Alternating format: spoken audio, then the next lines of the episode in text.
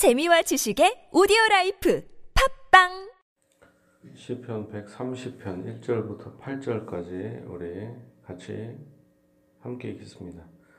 여호와여 내가 깊은 곳에서 주께 부르짖었나이다. 주여 내 소리를 들으시며 나의 부르짖는 소리에 귀를 기울이소서. 여호와여 주께서 죄악을 지켜 보실진데 주여 누가 서리이까 그러나 사유하심이 주께 있음은 주를 경외하게 심니이다. 나곧내 영혼은 여호와를 기다리며 나는 주의 말씀을 바라는도다. 파수꾼이 아침을 기다림보다 내 영혼이 주를 더 기다리나니 참으로 파수꾼이 아침을 기다림보다 더하도다. 이스라엘아 여호와를 바랄지어다.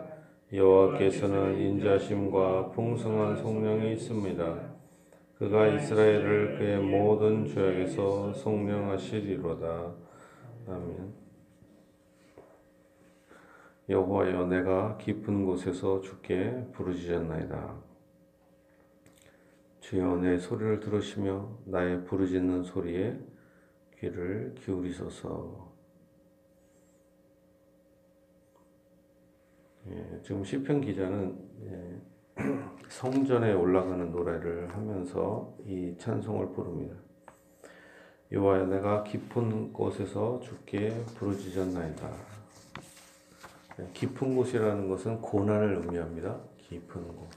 장소라기보다는 어떤 구덩이 같이 외롭고 힘들고 고난을 당할 때 사람들은 다 자기 혼자 당하는 것 같이 이렇게 느껴지죠. 나 혼자 어, 겪는 고난이다. 외롭다. 사실은 이렇게 고난을 당할 때 다른 사람들이 뭐 그것을 알 수가 없죠. 자기만 독특하게 겪는 고난이기 때문에.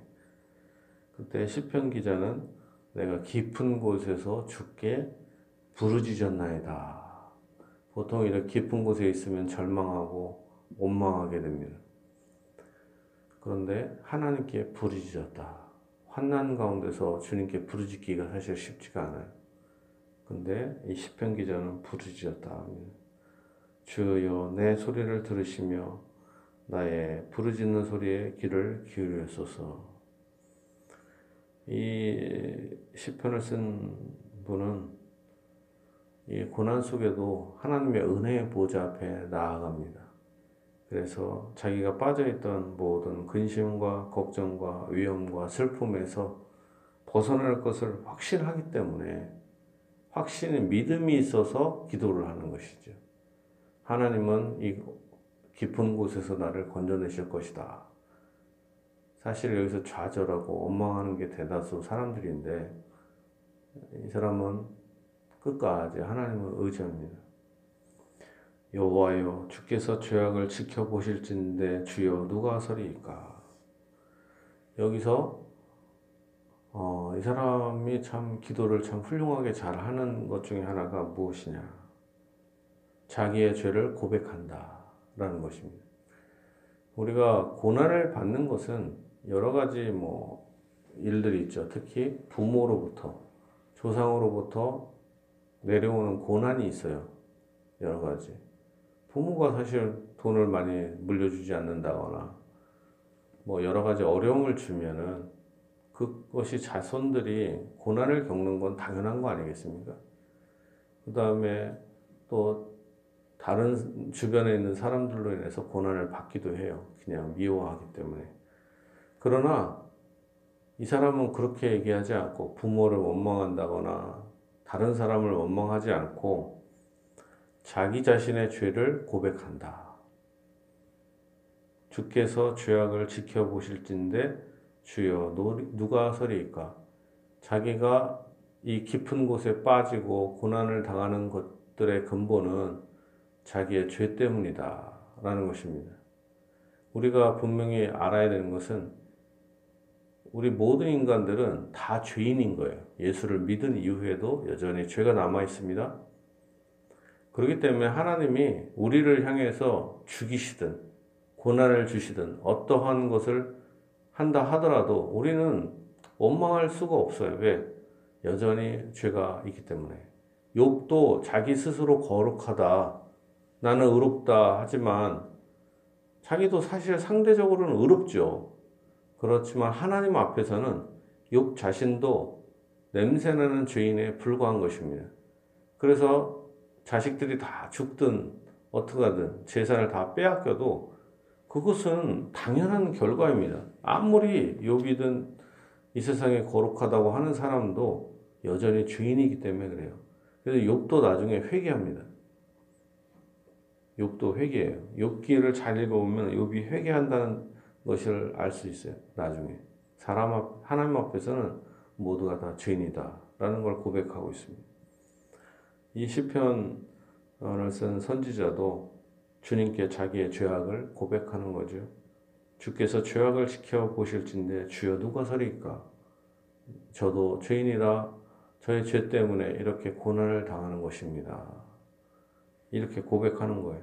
그러니까 우리가 고난을 당할 때 내가 다, 너 때문에 나는 부모 때문에 누구 때문에 고난을 당한다 이렇게 얘기할 것이 아니라 이 말씀대로 나는 죄인입니다. 자기 자신을 앞세우지 말고 겸손하게 하나님의 진노가 그치기를 기도해야 할 것입니다. 그리고 이 기도는 어떤 특정한 한 사람이 아니라 모든 교회가 모든 교회가 이 기도를 본받아야 되는 거죠. 그래서 매 주마다 기도를 할 때 우리는 여전히 죄인입니다. 죄를 용서해 주시옵소서. 이렇게 기도해야 하는 것이 시작되는 것입니다. 이것이 온 교회가 따라야 할 어떤 모범과 규범입니다. 하나님의 심판대 앞에서 어떠한 누구도 다 죄인이기 때문에 그런 거죠. 사도 바울도 하나님 앞에서 오호라 나는 공고한 자로다. 누가 나를 이 사망의 몸에서 건질까 이렇게 기도했던 것이죠. 4절입니다. 그러나 사유하심이 죽기 있음은 주를 경외하게 하심이니이다. 사유하심, 용서하심이죠. 하나님께서 우리를 용서하시는 것은 주를 경외하게 하십니다. 하나님은 이렇게 죄악 많고 고난을 받아 마땅한 죄인들에게 용서하시는 분이시다. 라는 것입니다. 우리는 마땅히 죽고 심판받아야 되지만 하나님은 지금 예수 그리스도의 보혈로 우리의 죄를 용서하시고 덮으신다. 그러므로 우리가 사실 고난을 받아 마땅하죠. 누구든 마찬가지입니다. 그러나 예수 그리스도의 보혈이 우리의 죄를 씻으시기 때문에 또 하나님의 진노가 그치게 되는 것입니다. 또한 죄를 사함받았어요. 그럼 왜 그래요? 하나님을 사랑하고 하나님을 섬기게 하기 위함입니다. 나는 죄 사함 받았다. 그러면서 자기 마음대로 행하면 안 되겠죠. 그리고 기도 응답을 받으려고 하는 사람은 무엇보다 하나님의 값없이 우리를 용서하시는 이 사랑을 믿고 의지해야 한다라는 것입니다. 나곧 내 영혼은 여호와를 기다리며 나는 주의 말씀을 바라는도다. 이 영혼은 마음 깊은 곳에 있는서 하나님을 찬양하는 것을 의미합니다. 마음의 깊은 곳에서부터 하나님을 기다립니다. 그리고 주의 말씀을 바랍니다. 여기서 이 시편 기자가 기도할 수 있는 것은 무엇 때문에 그래요? 하나님의 말씀 때문에 그렇습니다. 하나님의 말씀은 사랑의 말씀인 것입니다. 아버지의 말씀은 다른 사람은 나를 용서하지 못하고 나를 정죄하고 비판하지만 하나님의 말씀만큼은 나를 나 같은 죄인도 용서하신다. 내가 깊은 곳에 빠져서 고통을 당하는 건 맞, 마땅해요. 나의 죄 때문에. 그러나 그럼에도 불구하고 하나님 아버지는 나를 용서하신다. 그래서 주의 말씀, 죄 사함의 말씀을 우리에게 주시는 거예요. 사람들은 나를 비판하고 욕합니다. 너는 구덩이에 빠져 죽어라. 이렇게 세상 사람들은 얘기를 하죠. 그러나 하나님만큼은 주의 은혜의 말씀을 주신다는 것입니다. 그러므로 교회가 선포해야 될 내용이 뭐예요? 죄 사함의 말씀인 거예요. 목사가 선포해야 될 말씀도 바로 이죄 사함의 말씀이죠. 우리가 하나님의 심판대 앞에 누가 설 수 있겠어요? 다 깊은 곳에 빠져 죽어야 되는 죄인에 불과한 것입니다. 교회에서 아무리 기도를 하고 아무리 성령이 충만하다 하더라도 모두 다 그럼에도 불구하고 하나님께서 죄를 남겨두셨기 때문에 어떠한 누구든 간에 깊은 곳에 빠져 죽어야 마땅한 죄인입니다. 그러나 하나님께서는 주의 말씀으로 복음으로 죄 사함의 복음으로 우리를 씻어 주신다라는 것입니다. 그러므로 우리가 다른 사람을 쉽게 정죄할 수 있느냐? 정죄를 해봤자 어차피 정도 차이만 있을 뿐 똑같이 죄인이다. 누가 어떤 사람이 심한 죄를 지었습니다. 비판을 해도 그 사람도 거기에 걸려요. 다른 죄. 어떤 사람이 심하게 어떤 살인죄를 짓고 간음죄를 짓고 뭐 어떤 심각한 죄를 지어도 그걸 비판합니다. 그러나 그 비판하는 사람 자신도 나는 절대 그런 잘못을 안 한다 하더라도 여전히 다른 죄가 심각한 죄에 걸려 있어요. 그래서 그렇기 때문에 다른 사람에 대해서 심하게 비판하는 사람은 또 다른 죄에 심각하게 걸려서 비판을 받게 됩니다. 반드시. 그런 거 보면 우리가 얼마나 겸손을 해야 되나. 다른 사람을 정지하는 거 쉽지가 않고 또한 교회에 가장 필요한 게 무엇입니까? 이 예수 그리스도의 보혈, 그리스도의 사랑, 하나님의 사랑이 가장 필요한 거죠. 어떠한 교인도, 어떠한 사람도 다 예수님의 보혈이 필요하지 않는 사람은 한 사람도 없다. 그리고 어느 순간에도 날마다 모든 거에도 예수 그리스도의 보혈과 이 죄사함의 말씀에 근거해서 기도가 시작될 수밖에 없다라는 거죠. 죄를 용서해달라고 하지만 그러나 여전히 죄가 남아있기 때문에 주의 보혈을 의지할 수밖에 없는 우리들인 것입니다. 이 말씀에 근거해서 우리는 하나님의 인자심을 바라보고 우리가 기도해야 할 것입니다.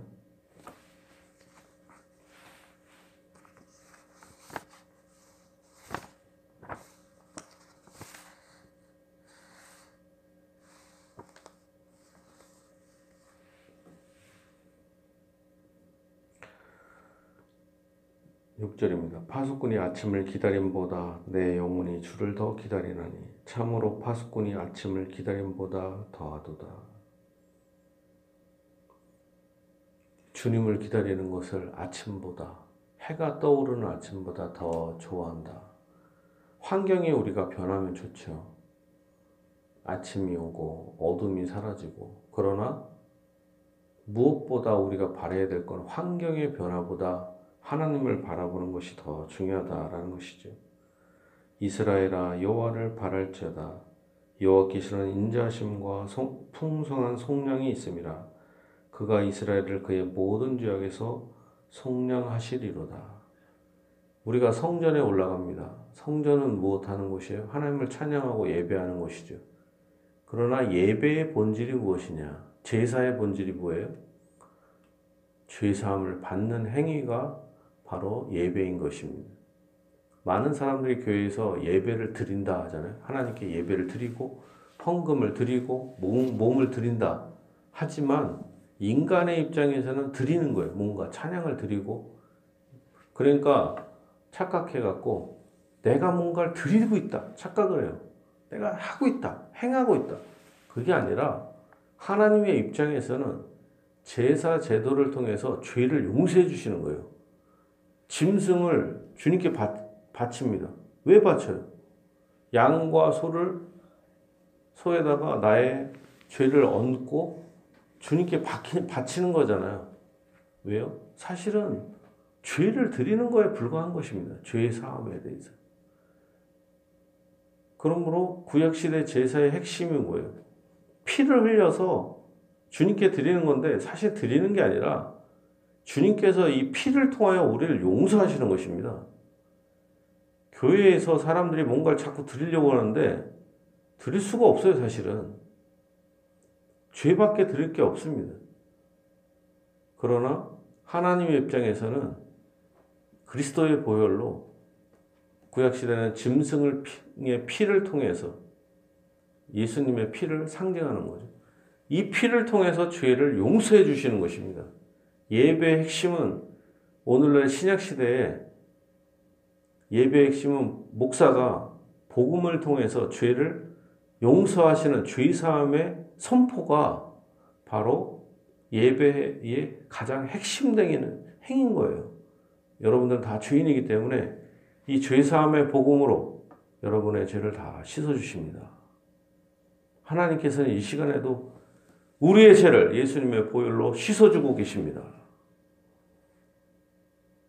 그리스도의 보혈이 원죄뿐만 아니라 나의 남아있는 죄, 숨어있는 죄, 우리의 고질적인 죄 다 용서하십니다.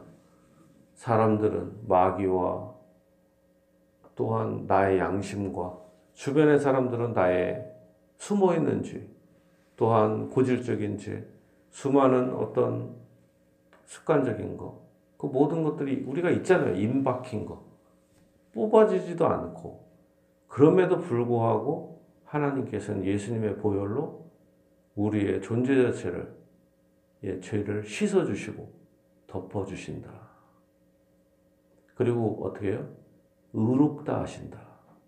매우 중요한 것입니다. 의롭다 하신다. 모든 사람들은 우리를 정죄한다 하더라도 하나님은 의롭다 하신다. 그렇기 때문에 7절에 이스라엘아 여호와를 바랄지어다. 여호와께서는 인자하심과 풍성한 속량이 있습니다. 그가 이스라엘을 그의 모든 죄악에서 속량하시리로다. 피로 사시는니다 예수님의 피로 우리의 죄를 씻어주시고 덮어주신다. 진실로 이 죄사함의 은혜, 복음의 은혜가 여러분의 일생에 평생에 걸쳐 가득하기를 예수님의 이름으로 축복합니다. 또한 이 죄사함의 은혜의 근거에서 여러분이 당한 모든 고난과 깊은 곳에서 건져주시고 넘치는 축복으로 인도하시기를 예수님의 이름으로 축복합니다.